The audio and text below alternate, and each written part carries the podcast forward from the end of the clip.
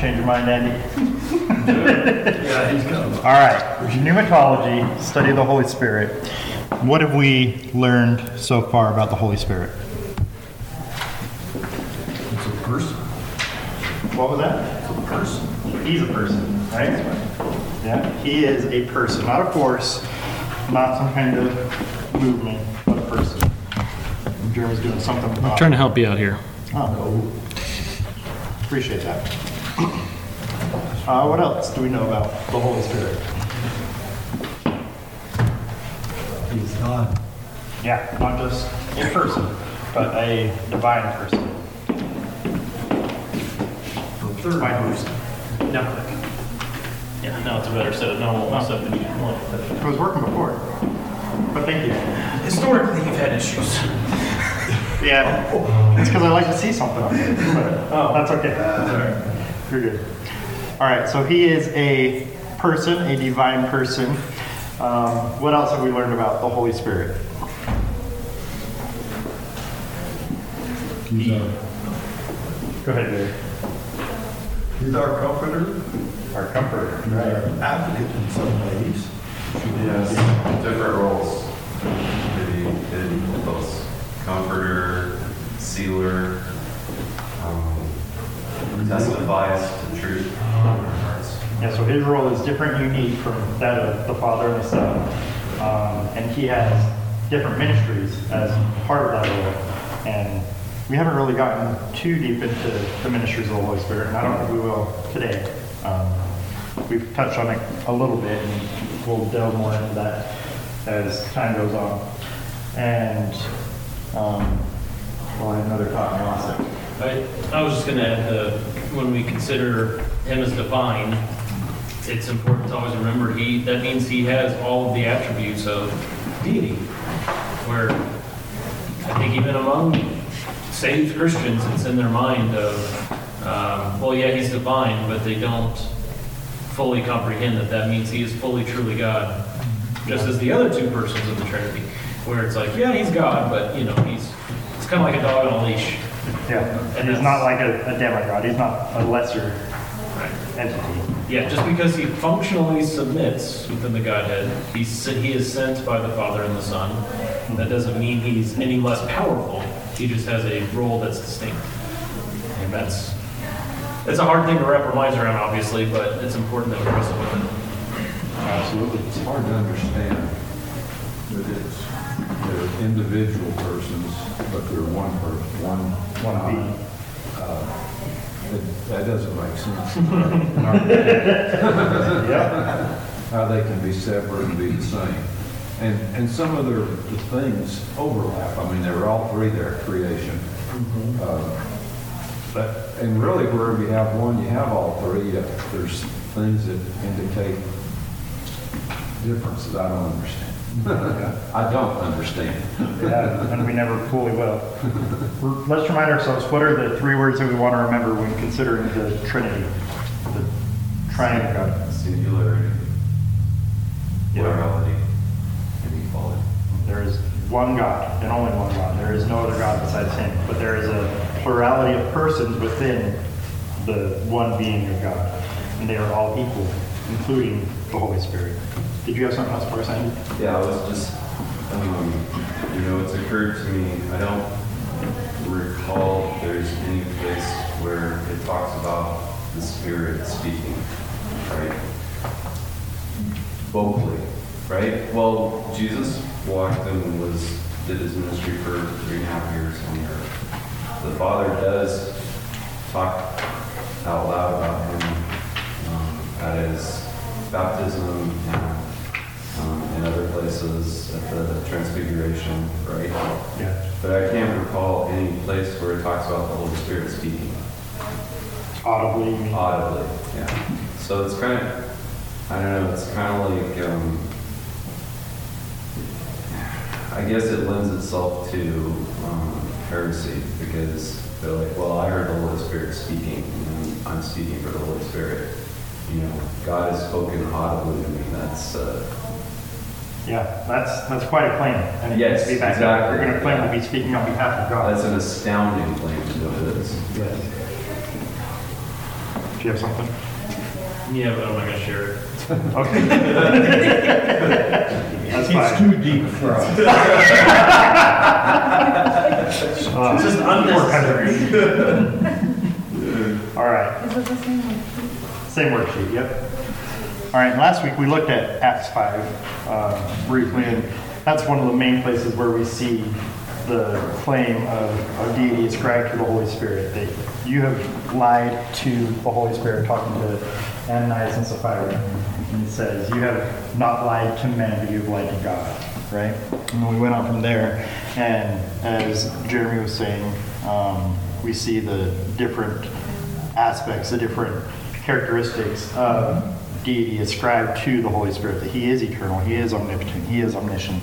And those are just, uh, and truthful, those are just a few examples that we see. But any attribute of God that belongs to God belongs just as fully to the Holy Spirit because He is God. So again, we can't put Him on some kind of lower status and say, well, God is God the Father and Jesus Christ. They are all these things, but the Holy Spirit is not. So once again, any attribute we ascribe to God equally belongs to the Holy Spirit because He is God as well. I think maybe where some people get tripped up is that think he is called the Spirit of God. And so it's almost like uh, God the Father, what he wants to do, um, it's by his Spirit, and the Spirit is just like the exact same as the Father, almost, because it's, it's the concept of he's, he's accomplishing something and his Holy Spirit is just going out and doing things. But the, I mean, one of the things that we'll get to eventually is the Holy Spirit has a will. He wills individually. He has an individual will. And he is divine individually. And that's, of course, where our brain starts getting a pretzel with the Trinity. But, Yeah. but when we recognize that and teach that and believe that, that helps us keep things in check in our minds. And we consider that in part when we're looking at that plurality aspect of the Trinity. And we'll get into it even more, and we'll see they're clearly different. We saw that at the baptism of Jesus, right? It's a different person descending as a dove or like a dove, not that he was coming down in the form of a dove necessarily. Yeah, the Holy Spirit's, the Holy Spirit's will is not the Father's will, though they are in perfect harmony. Yeah, And that's, and the, the Son's will is not the Spirit's will, but they are in perfect harmony. All their individual wills, that's what makes them persons, is they have their own wills. Yep. Pretty wild. is quite crazy. Yep. All right, we looked at, we started to look at John 14 through 16, three of the most prominent chapters on the Holy Spirit, probably the three most prominent chapters on the Holy Spirit in all of our New Testament. Um, we looked at chapter 14, verses 16 through 17 last week, and we will pick up looking at, at verses 25 through 31 in chapter 14. So everybody turn to John chapter 14. Oh, somebody read those passages for us, that passage for us, 25 through 31. I got it. These things I have spoken to you while abiding with you, but the Helper, the Holy Spirit, whom the Father will send in my name, he will teach you all things, and bring to your remembrance all that I have said to you. Peace I leave with you, my peace I give to you. Not as the world gives do I give to you. Do not let your heart be troubled, nor let it be fearful. You heard that I said to you, I go away and I will come to you. If you love me, you would rejoice because I go to the Father, for the Father is greater than I. Now I have told you before it happens, so that when it happens, you may believe. I will not speak much more with you, for the ruler of this world is coming, and he has nothing in me. But so that the world may know that I love the Father, I do exactly as the Father commanded me. Get up, let us go from here. All right. And we see a little glimpse of what Jeremy was talking about there, about the will of the Father being different from the other wills. Uh, in verse 26, what is Jesus talking about when he says that you will remember these things? Jesus' words. Okay.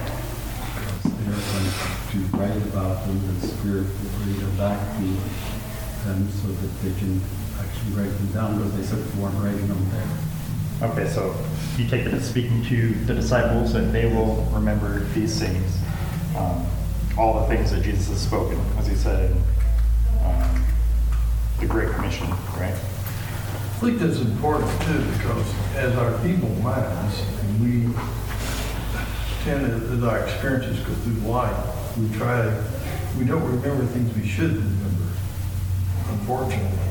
Some of the details, and I'm sure the disciples were the same. Jesus told them so much. Yeah?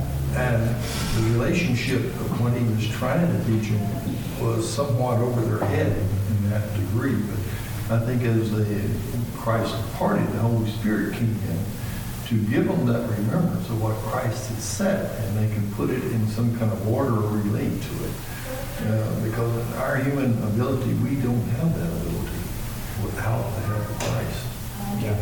And the things that they didn't understand, they didn't comprehend, I think we can say pretty, pretty confidently that they didn't understand because God didn't give them those things to understand. He gave to Peter the understanding that Jesus was in Christ, the Son of the Holy God. That was revealed to him, not by flesh, but by the, the Father. And so these things that they didn't fully understand were fully in, in line with God's will. Andy? Well, and I think that it, it kind of reassures me because the apostles that were there and that knew Christ, they were,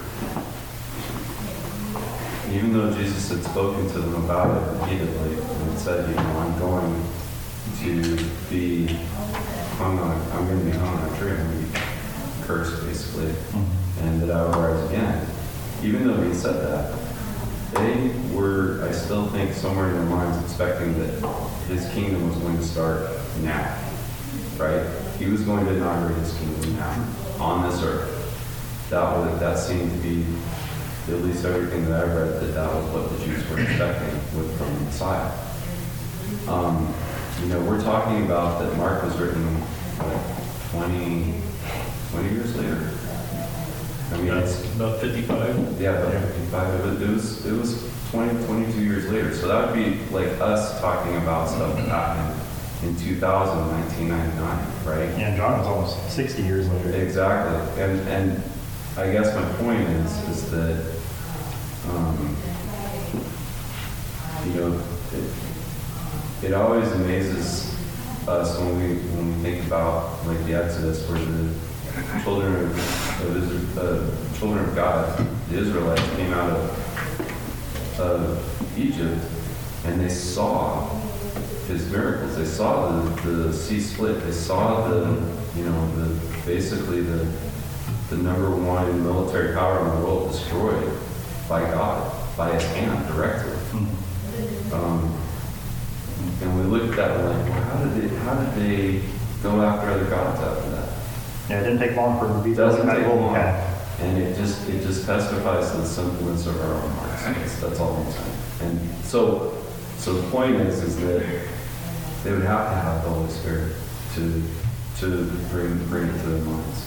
You know, mm-hmm. we've been, I've been here now six, seven years, and Jeremy has been teaching for, what, four, four-ish years, Well, I've been five years? staff pastor for three and a half. I've been teaching for the whole time I've been here, about seven. So three and a half years, let's say, and we're talking 22, 25 years in the future, I would remember what he's saying. That, that doesn't work in my mind. You can't remember It would take the week to week, Holy? Spirit to, to remember it, that's what he said. Yeah, so I guess that's kind of the question. To, to what degree does this remembering apply? Who is he speaking to? Is it just for the disciples and their role in transmitting the, the text of scripture, that they will be carried along by the Holy Spirit as he brings to, to remembrance things that happen, as he carries them? Or is it speaking to, to believers in a, a broader sense um, today? Is this something that we can apply to our lives today? See some smirks. Well, Well, it's personal to them there. So was the Great Commission, Jerry. But all that is transmitted through them. Yeah, I think so, go ahead. when he's talking about the Holy Spirit will bring things to remembrance, that means we had to know it at one time. If we never knew it, it was never in our brain to, to remember. So I, think there's a, a two-part thing there. First, we have to listen, we have to under, hear it, know it, have whatever word you want to use. It has to be implanted in our brain, and then we'll bring it to remembrance. Uh, You can't bring those words to somebody that's never heard them. Yeah, so we weren't there. We didn't walk with Jesus. We weren't the disciples. But these guys were firsthand eyewitnesses, right? And so he had brought to their remembrance the things that he had done, that he had spoken when he was with them. He commanded them in the Great Commission to go out and to speak all things that he has commanded you. And in doing so, we have revelation through the ministry of the Holy Spirit as he carried along the disciples. And then, like, as you said, we can be reminded of those things that we have initially uh, come to understand through his word. But this, I believe, is for the, the disciples and they're remembering what he had spoken to them. Other thoughts on that? Well, it says elsewhere in scripture, it says, um, I think it's, it's talking about, don't, don't think about what you will say, for the Spirit will bring it to your mind when you're, Yeah. you're hour. speaking to people in that hour. You know, when you're brought before the synagogue rulers and all this other thing. Yeah. And There's, we believe that the Father still sends the Spirit in Jesus' name. We believe the Holy Spirit still teaches us all things from Scripture. And if, if we are ever in a situation where we're quoting Scripture, and especially the gospel conversation, mm-hmm. we give credit to God that He, that He did that through us, right? And mm-hmm. so I think in all those ways, it very much applies to us. Yeah, it's crazy how you can get in those situations and you have a verse come to mind that you haven't even thought of in years. Um, and it applies to that situation. God will still work through you. So, yes, the Holy Spirit worked in a very unique and special way with the disciples, with the apostles, especially as we're going through the book of Acts. We recognize that over and over again. But we also have to recognize that the same Holy Spirit is indwelling us. It was indwelling the disciples and the apostles. And to the same degree, he indwells us fully 100%. It's not like we have a partial, um, just a part of the Holy Spirit, whereas they had a full indwelling. But he works differently with us as he did with them. All right. How does Jesus administer peace to the believer? So he moves on after 26 and he says, My peace I give to you, my peace I leave, leave with you. Not as the world gives, do I give to you. Do not let your heart be troubled, nor let it be fearful. Let's look at these different passages and we'll see how he does that, how he works through the peace that he gives to us. Can we split up those different passages and get people to look them up? Who's got Romans 5? All right, Romans 8. Who's going to grab that? Oh. Jerry? Jeremy, why don't you grab 14? And I can get 15, 13. So again, as we're looking through these passages, focus on the peace of the Holy Spirit, and how it's from the Holy Spirit, and how it is that Jesus administers that peace to the believer. So Romans 5, 1 through 5. Therefore, having been justified by faith, we have peace with God through our Lord Jesus Christ, though whom also we have obtained our introduction by faith to this grace in which we stand. And we exalt in hope of the glory of God. Not only this, but we also exalt in our tribulations, knowing that tribulation brings about perseverance, and perseverance proven character, and proven character hope. And hope does not disappoint, because the Lord, the love of God, has been poured out within our hearts through the Holy Spirit, who was given to us. What do we see in that passage? How is the hope that Jesus provides to us through the Holy Spirit applied to the believer's life?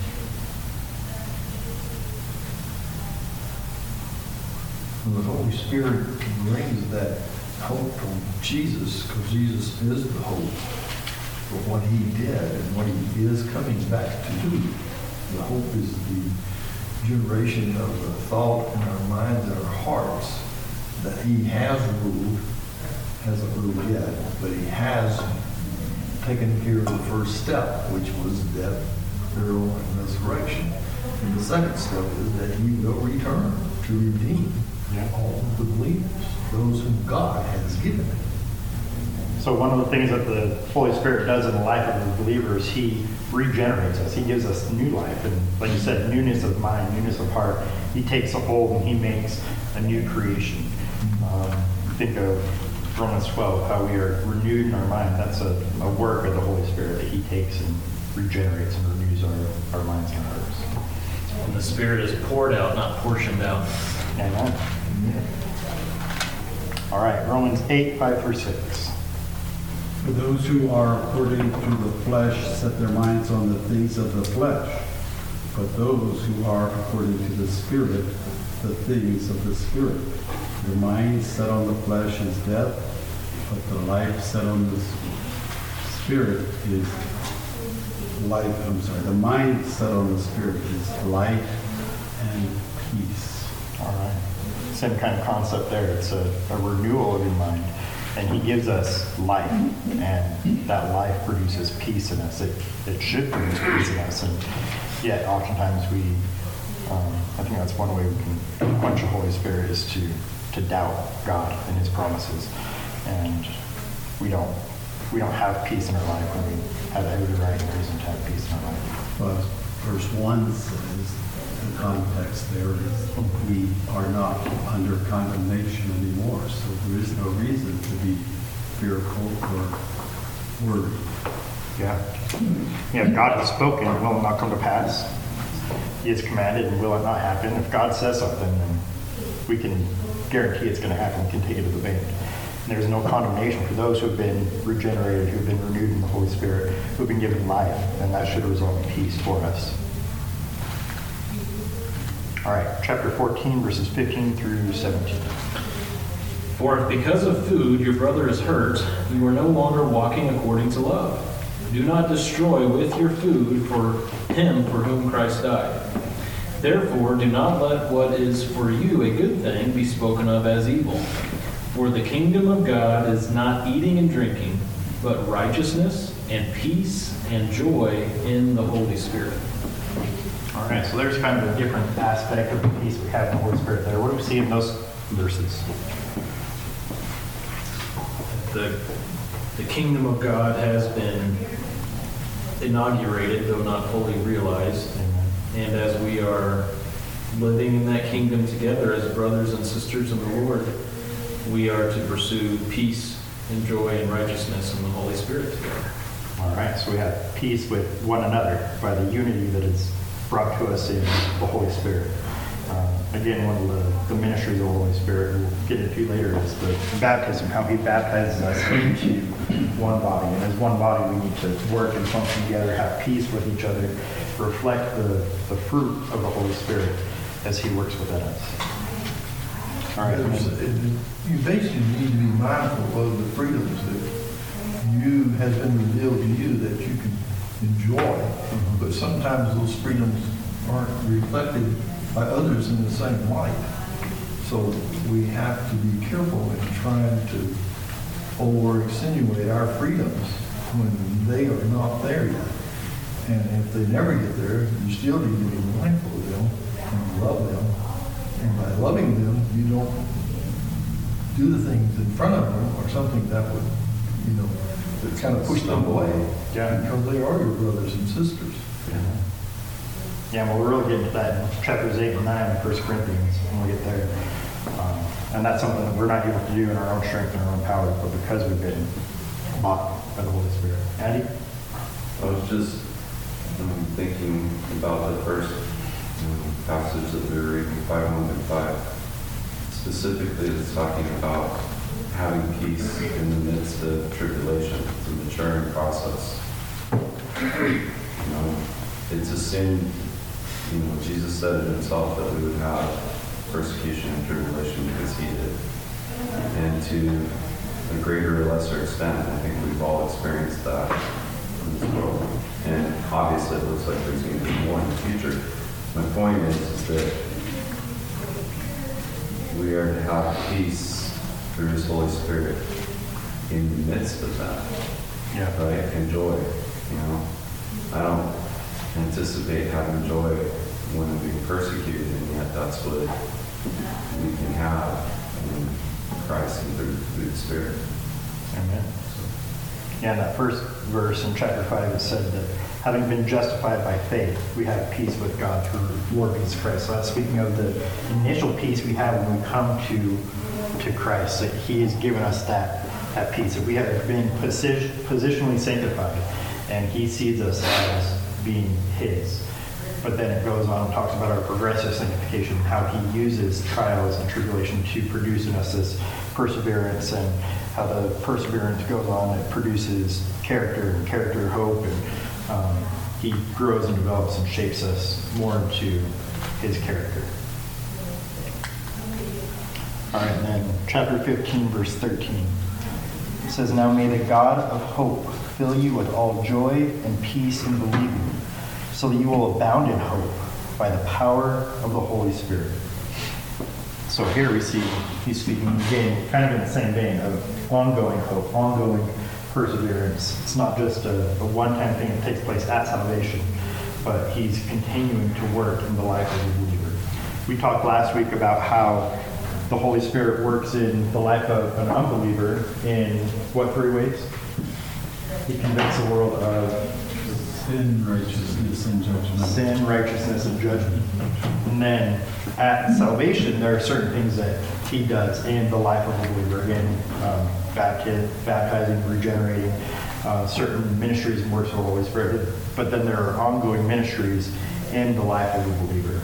You think of, um, what is it, Romans 10, that faith comes by hearing and hearing by the word of God. And we can often think of that in the sense of justification alone, that yes, when we hear the word of God, then that produces within us uh, understanding. God gives us the, the faith to come to him. He draws us to himself. But also, that has ongoing effects as well. That if we aren't daily in the Word, if we're not submitting ourselves to the teaching of Christ, then we're going to be lacking in faith. So it's not just one and done, but there are ongoing effects and ministries of the Holy Spirit as well. Other thoughts or questions on that? All right, let's look at this next passage, chapter 15. So if you're still in John, which I'm not, um, jump over to chapter 15. And will somebody read verses 26 and 27 for us? And again, remember that this word helper uh, is that word we looked at last week, the paraclete or advocate, somebody who comes alongside of us and uh, carries us. When the Helper comes, whom I will send to you from the Father, that is, the Spirit of truth who proceeds from the Father, he will testify about me, and you will testify also because you have been with me from the beginning. All right, and there we see the primary role of the Holy Spirit, what the Holy Spirit is all about. What is his primary job, his primary role? Bear witness of Christ. Yeah, he's, he's pointing people to Jesus, right? That's what the Holy Spirit is always doing, pointing people to Jesus. How does that equate with how we see people using the Holy Spirit today and speaking of the Holy Spirit? Because ultimately, when we say the Holy Spirit's number one job in our lives is to testify to Christ. That is to testify to the truthfulness of the gospel. Right? Yes. Period. And, you know, there are quote unquote pastors who come out and basically use the Holy Spirit as a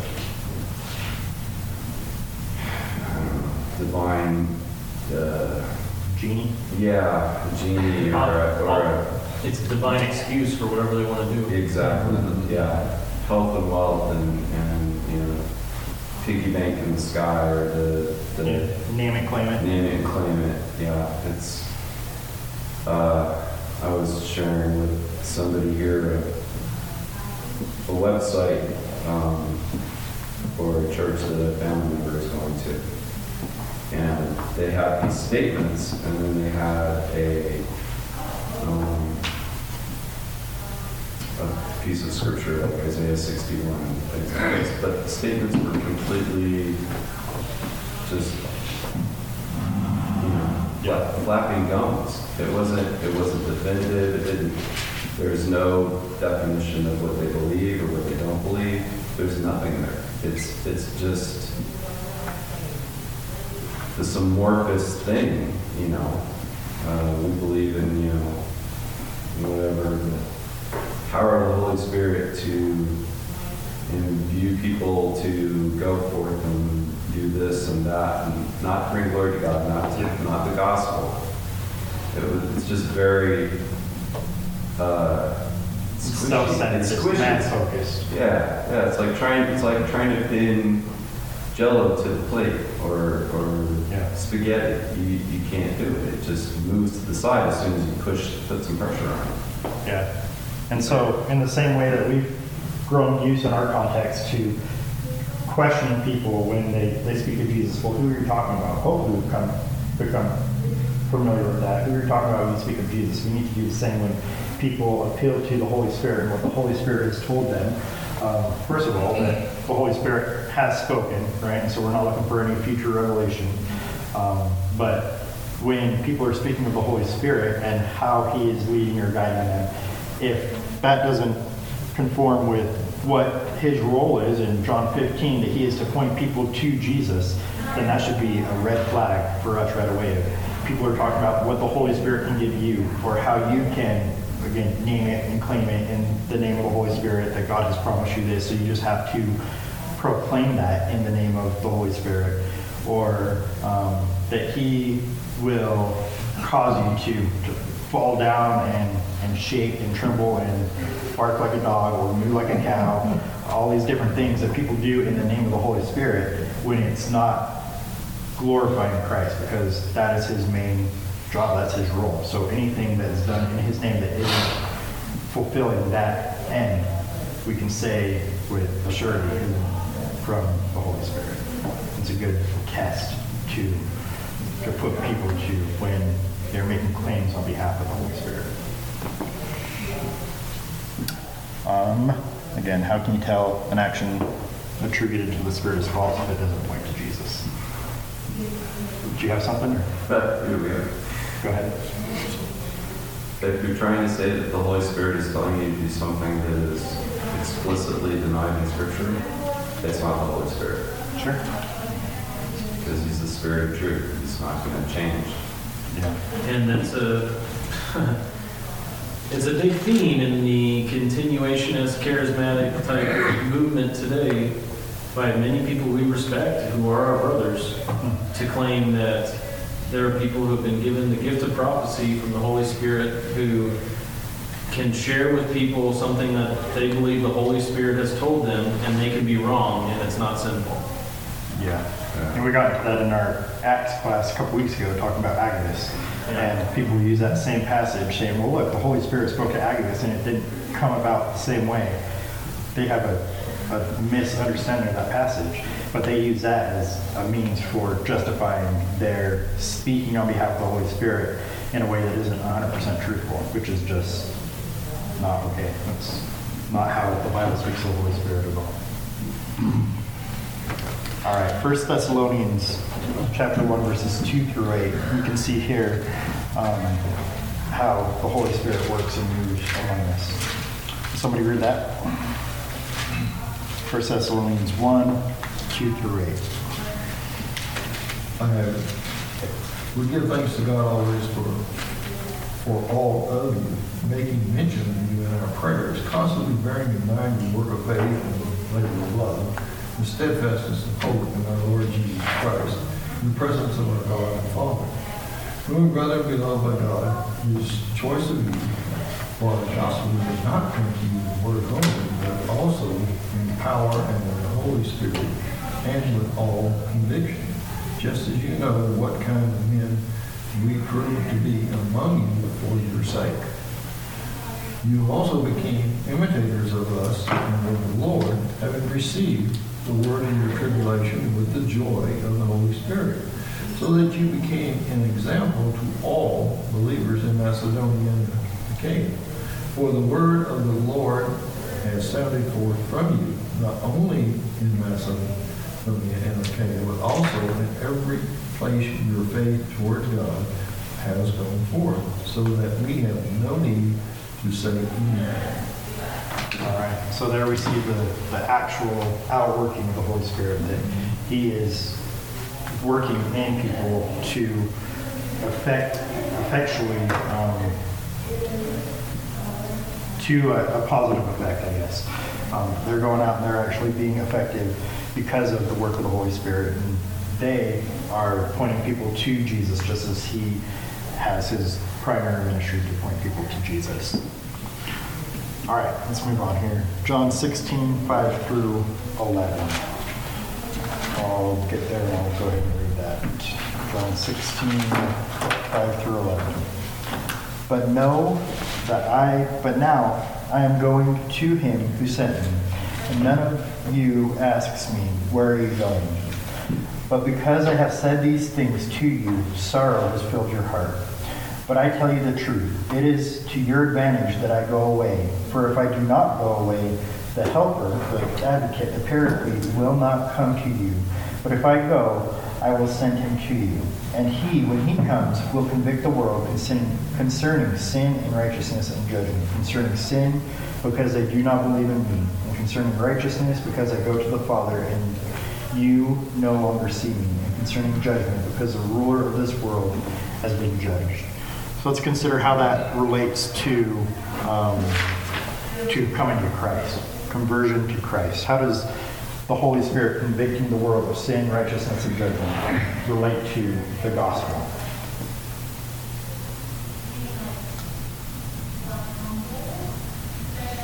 We can know our need for righteousness and that we will be judged and that our sin affects those things. Absolutely. So she said, we know our, our sin that we have, our need for righteousness, that we're unrighteous, and that we will face a, a future judgment. So, yeah, it all focuses around our sin and how it's going to be accounted for. And that's done, uh, believe it or not, through the church. I think we oftentimes can focus on the Holy Spirit doing his own thing over in the corner, but he uses the church as he indwells the believers within the church to do that very thing, to convict the world of sin, righteousness, and judgment. It's not just the, the righteousness aspect isn't just that we are unrighteous, but that God is perfectly righteous. Yeah. And without that understanding, a person cannot come to Christ. That has to be understood, that God is holy. Not only is he holy, he has a holy standard for us. We fall incredibly short. There's no sin, there's no need of a Savior. Yeah. And, and He is holy, it's like Jeremy said. Uh, Heath Lambert said, For counseling to be successful, the Holy Spirit must take the words of our biblical counsel and press them into the hearts of people, convicting them in a way that only He can do. Counseling will never ultimately be effective without the work of the Holy Spirit. Uh, I think that's a common mistake that we make, that we think, especially when we're going out in evangelism, that it's our job somehow to convict people of sin and righteousness and judgment. That is His work that He will manifest through us, but it's not our responsibility to force that upon them. The Holy Spirit will do that through His Word. Again, as He reminds us, and we are speaking His truth in love, gentleness, and respect, He will convict them. That is His work, and we shouldn't take that upon ourselves. You good, Andy? Okay. All right, before we move on to John 16, any other thoughts or questions on uh, verses 5 through 11? His work in the unbeliever? Jim? Verse 7 is one of the most confusing, or I have no answer for. But if Jesus doesn't go away, the helper can't come. I don't understand that. I certainly can't explain it. Yeah. Neither can I. I don't know why it is that they can. Well, it says ministers will have not. opinions. Will not, not cannot. Yeah. So Will it- not well. That's Okay. within his, his plan, his purpose, was that uh, Jesus, the God-man, would walk among us um, having taken on flesh, which, um, huh, get myself in trouble. Um, You're, you're doing surgery, so be careful. Yeah, remember when we were talking about the, the hypostatic kingdom, we don't want to separate the two natures of, of the Son. But the Holy Spirit functions in a different way than the Son did as he was on earth. And he is fully with us, indwelling each believer 100%, and works through them as they minister and seek to accomplish his work. Can it be said that because Jesus was man at that time, he was lost some of his attributes, he can't be everywhere because he was physically a man.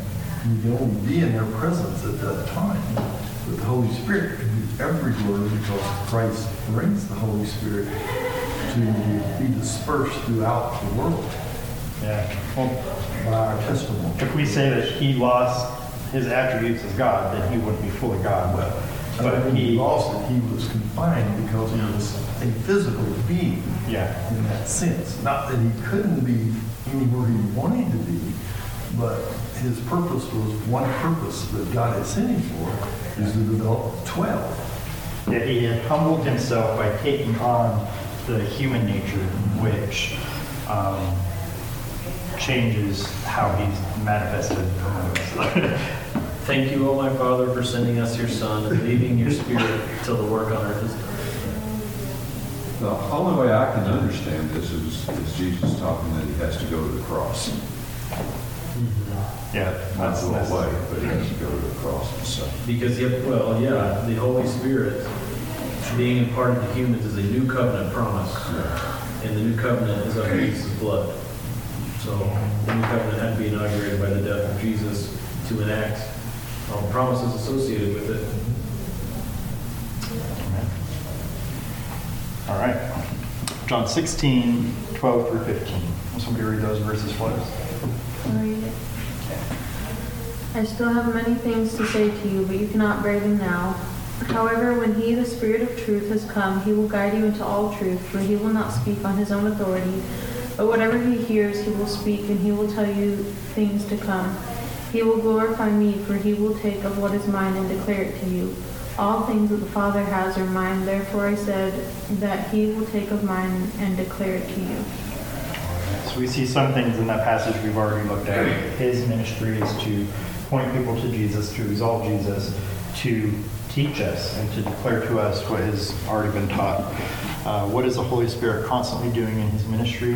He is pointing people to Jesus and teaching us. That is his his role as our helper, as our advocate. So Andy, here's the place where it talks about the Holy Spirit speaking. There you go. Oh, yes. right.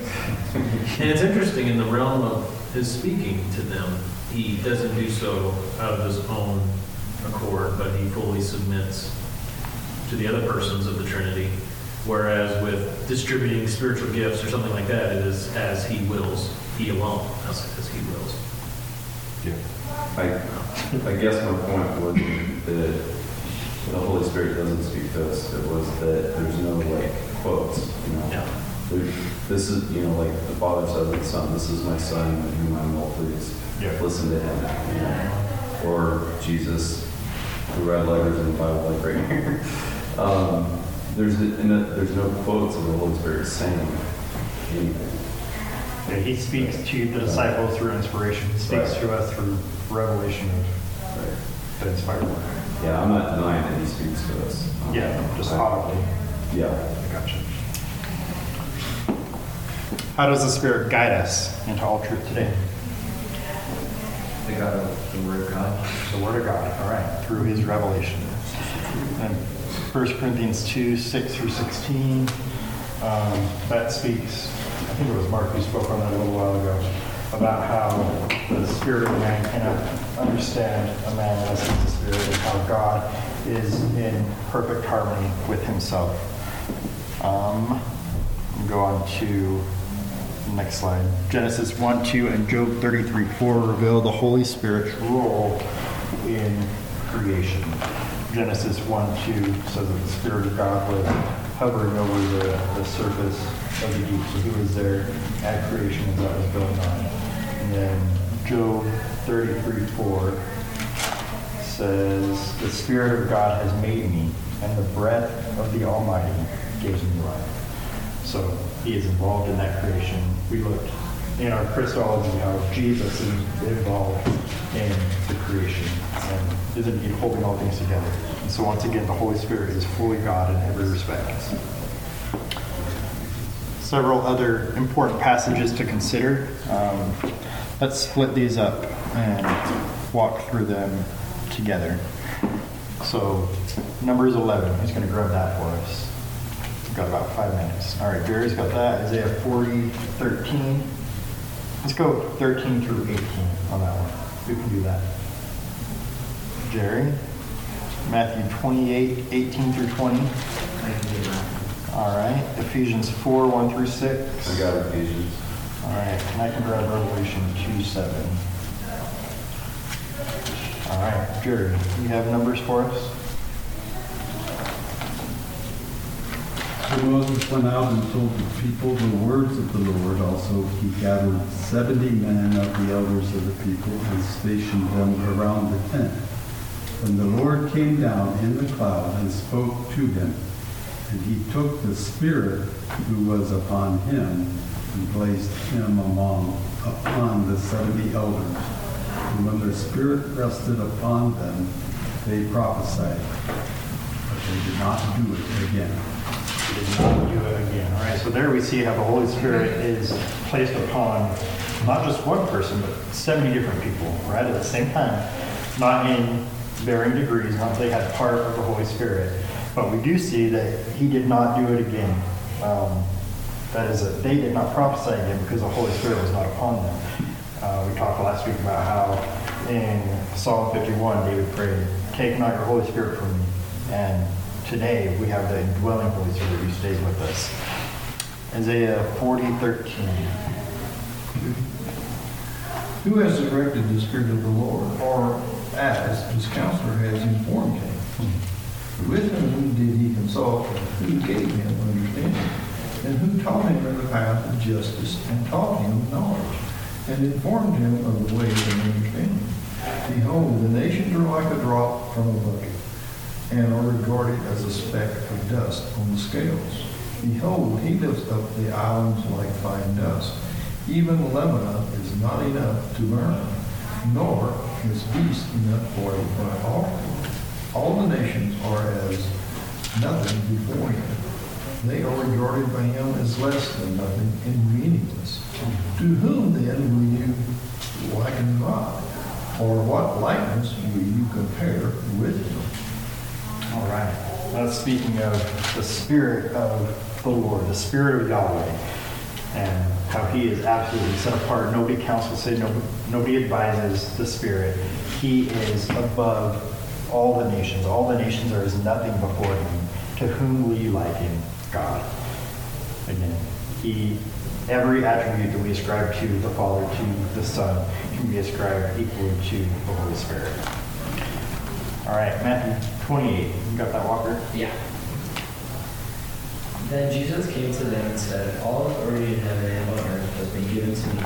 Therefore, go and make disciples of all nations, baptizing them in the name of the Father, and of the Son, and of the Holy Spirit, and teaching them to obey everything I have commanded you. And surely I am with you always to the very end of the age. All right. So a couple things in that passage. They are to be baptized in the name, the singular name of the Father, the Son, and the Holy Spirit. Um, and they're to teach all things that He has commanded them. Again, that's done by the, the ministry of the Holy Spirit, bringing to remembrance the things that Jesus has taught. Ephesians 4, 1 through 6. Therefore, I, the prisoner of the Lord, implore you to walk in a manner worthy of the calling with which you have been called, all humility and gentleness, with patience, showing tolerance for one another in love, being diligent to preserve the unity of the Spirit in the bond of peace. There is one body and one Spirit, just as also you were called in one hope of your calling, one Lord, one faith, one baptism, one God and Father of all, who is over all and through all and in all. Alright. Notice how many different aspects of the fruit of the Spirit we see in there. Um, Remember, the fruit of the Spirit, that's a singular fruit, but it's defined in- in different ways. Love, joy, peace, patience, kindness, goodness. We see there uh, the humility and gentleness with patience, putting up with one another or tolerating with one another in love. Um, And then the whole central focus of the whole passage is unity, how we are to be united in the baptism of the Holy Spirit. And then last up here in Revelation 2 7, which says, He who has an ear, let him hear what the Spirit says to the churches. To him who overcomes, I will grant to eat of the tree of life, which is in the paradise of God.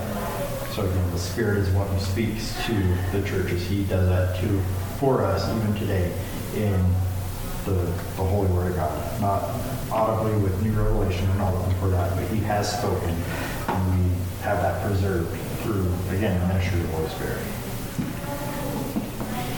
All right, he, John Frame says, He is, to be sure, the power of God, Acts 1 8, which might suggest an impersonal force, but He is also God's wisdom, Isaiah 11 2, Acts 6 10, 1 Corinthians 2 4. The wisdom cannot be impersonal.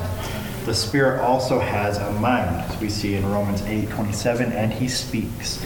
He speaks in the first person, Acts 10 19 20, and 13 2, and performs personal actions such as creating, judging, and so on. So hopefully we understand right now the Holy Spirit is a person. He is God. He's not just an impersonal force.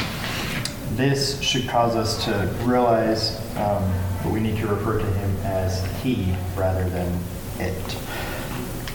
How would you succinctly describe the whole the role of the Holy Spirit to someone who doesn't know much about the Bible in one sentence? It helps the believer to live Christ-like. Christ-like-ish. I forgot my real words. Anybody else want to take a stab at one verse or one sentence summary of the Holy Spirit? Jesus said him, he's going to guide us. Okay. It makes, it makes a difference whether it's a he or a it. Um, he is personal. You can't, you cannot grieve a, an it. You can't grieve someone that knows you or that you know, right? Um, So whatever definition you come up with, it's important to include the fact that he is he. Right. Include the fact that he is God. Speak to his ministry. Um, probably want to include the fact that he ministers in that one respect to the unbeliever, to the believer, and in ongoing respect to the believer even after salvation. So, I think your second question there, it's, it's difficult, it's difficult as a believer to be sharing the gospel with someone and not take it personally that person rejects the gospel. That, that's hard for me personally, but I know intellectually and in my heart, that connecting them is sometimes difficult. That it's not me that saves, Yeah. it's, it's God's Spirit. so it's not you they're rejecting, they're rejecting That's right. the Christ of the gospel. All right, let's close out in prayer. God, once again, we thank you for the indwelling Holy Spirit who has taken and sealed and baptized and regenerated us. We pray that you would fill us with his, um, his presence this morning, that we would be controlled by him, that we would walk in, uh, in, in light of what he has revealed to us, that we would be pleasing to you as we seek to honor you with our hearts, with our mouths, and, and worship you this morning. Pray that you would teach us from your word and uh, help us to be to live lives according to to the calling we received, that we be set apart for you and honor and all of you. Amen. Amen.